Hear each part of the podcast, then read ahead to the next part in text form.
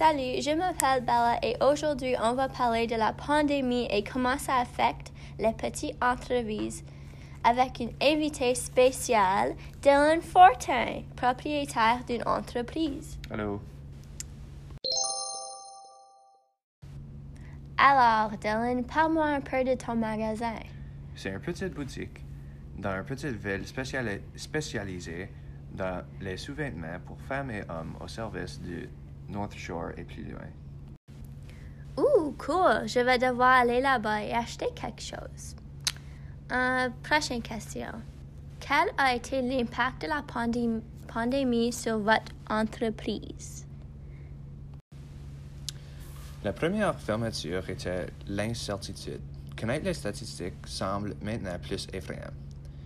Pouvoir être ouverte avec des clients limités était encourageant non seulement pour mon entreprise, mais aussi pour les clients.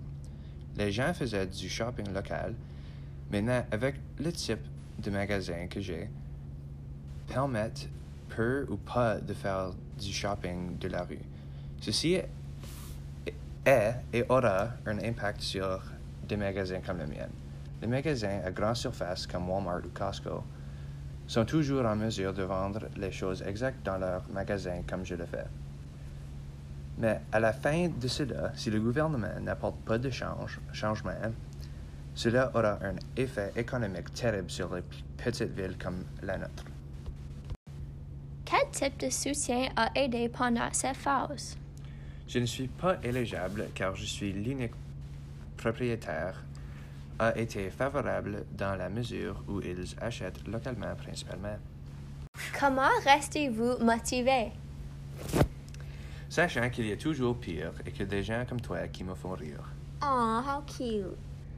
Quand prévoyez-vous que les choses reviendront au normal? Il n'y a qu'une seule personne qui a cette réponse, mais je dirais que ce n'est plus jamais normal. Quand je lui parlais, je lui demanderais Euh, qui est cette personne? Dieu, Oh, ok, je comprends. Ressources avez-vous trouvées utiles? ressources.